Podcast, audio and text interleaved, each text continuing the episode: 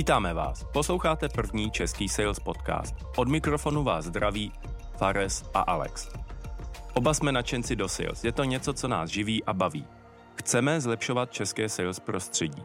A proto spolu budeme mluvit o tom, co funguje a nefunguje. O zkušenostech našich, ale i o zkušenostech našich hostů.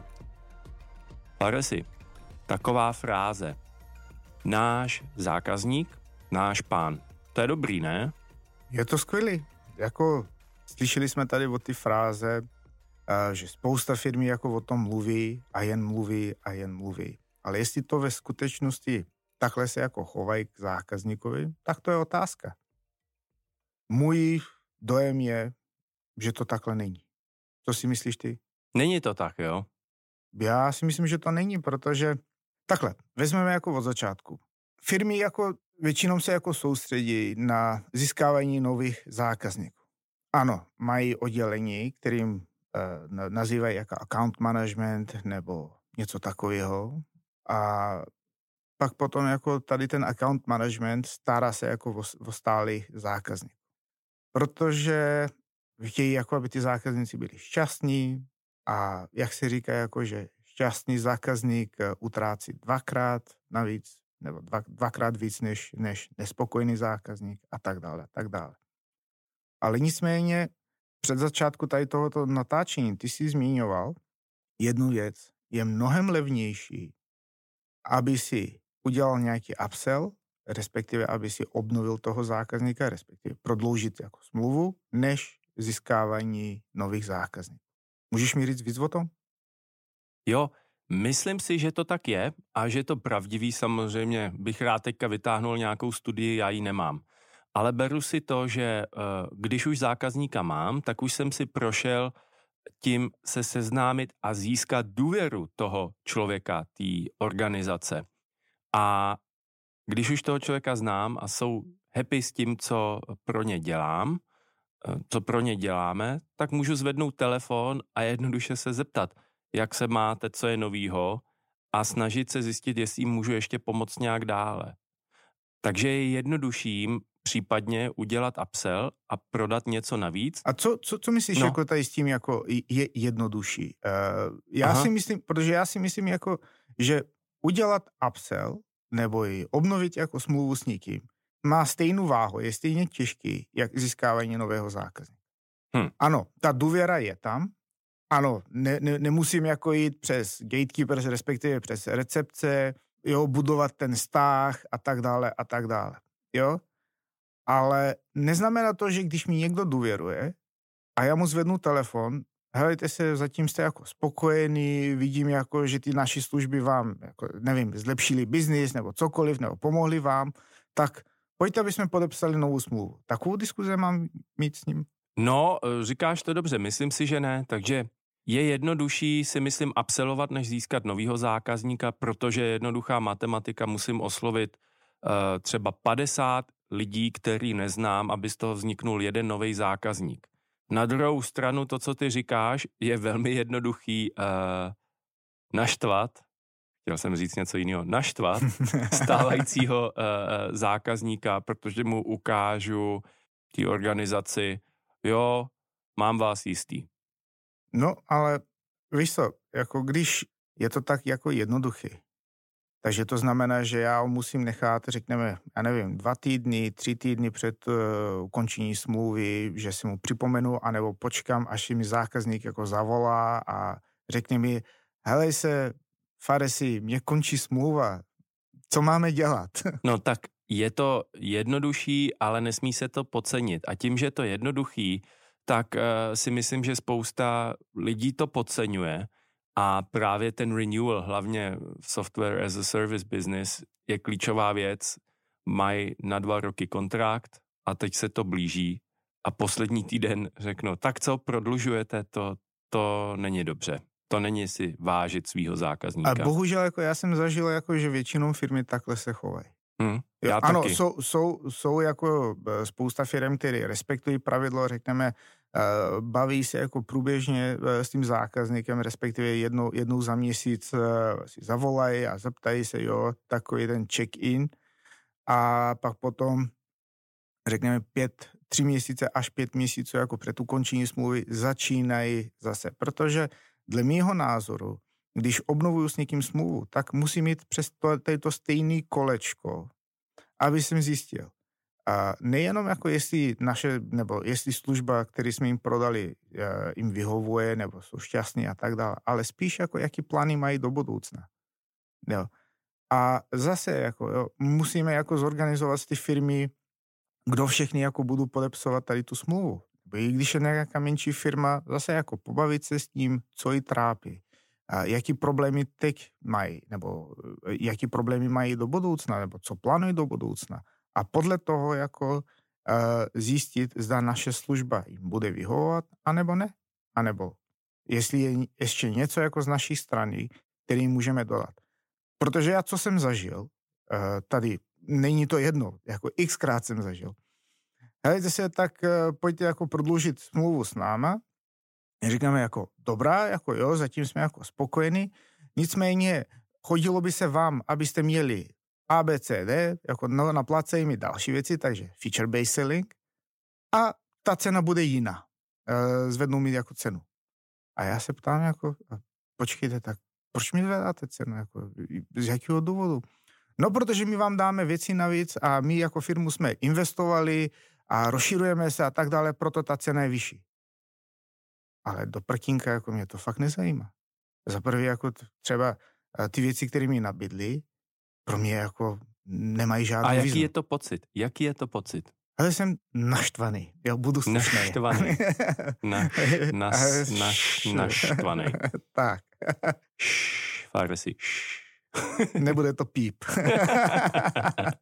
no, takže jako člověk, člověk se cítí takový, že uh, teď firma mě chce jako okrádat, jako, nebo chtějí jenom moji prachy. Jo. Protože i když člověk dělal renewal, můj názor je, že by se měli jako stejně ptát, co potřebují, jestli potřebují něco navíc a tak dále.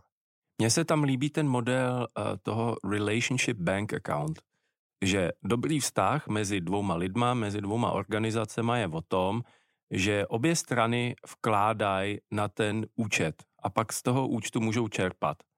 A pokud se někdo jenom snaží na začátku toho vztahu to rozjet, dává do toho a pak to bere jako samozřejmost, tak vlastně už nevkládá pravidelně na ten účet a vkládám tam jenom já.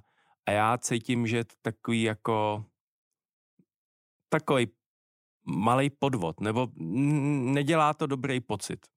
Ne, nedělá. A e, když e, chcete jako zvednout cenu pro vaši službu, tak nesmíte, e, já si myslím, že by se nemělo říkat, respektive nesmí se říkat, že my rozširujeme biznis, investujeme, já nevím, do developmentu a jo, a proto jako vám zvedneme cenu. Jo.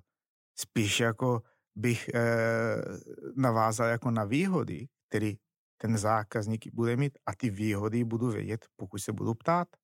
A budu se ptát, co přesně chce ten zákazník dosáhnout v následující rok, měsíc.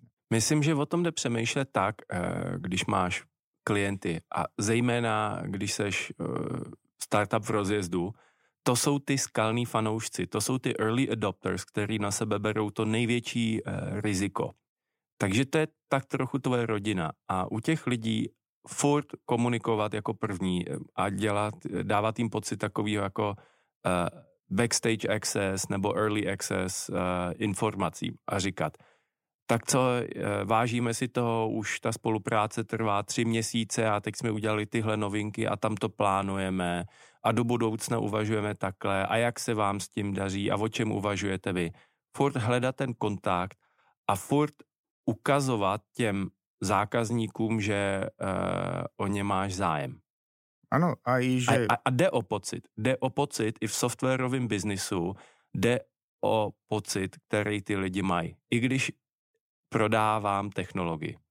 Ano, jako zmínil se tady ten pocit, protože pak potom, co se odehrává, že když přijde ten konec, jo, mě, já, já řeknu například, hele Alexi, já ty zvednu jako ceny, uh, já ty zvednu jako cenu, cenu na, uh, pro ty moje služby a ty řekneš, hele, dobrá Faresi, uh, já odcházím a já ti řeknu, no dobrá, tak já jsem počítal s tím, že budeš odcházet. No. A tak položím ty telefon a pak za týden volám ty zpět.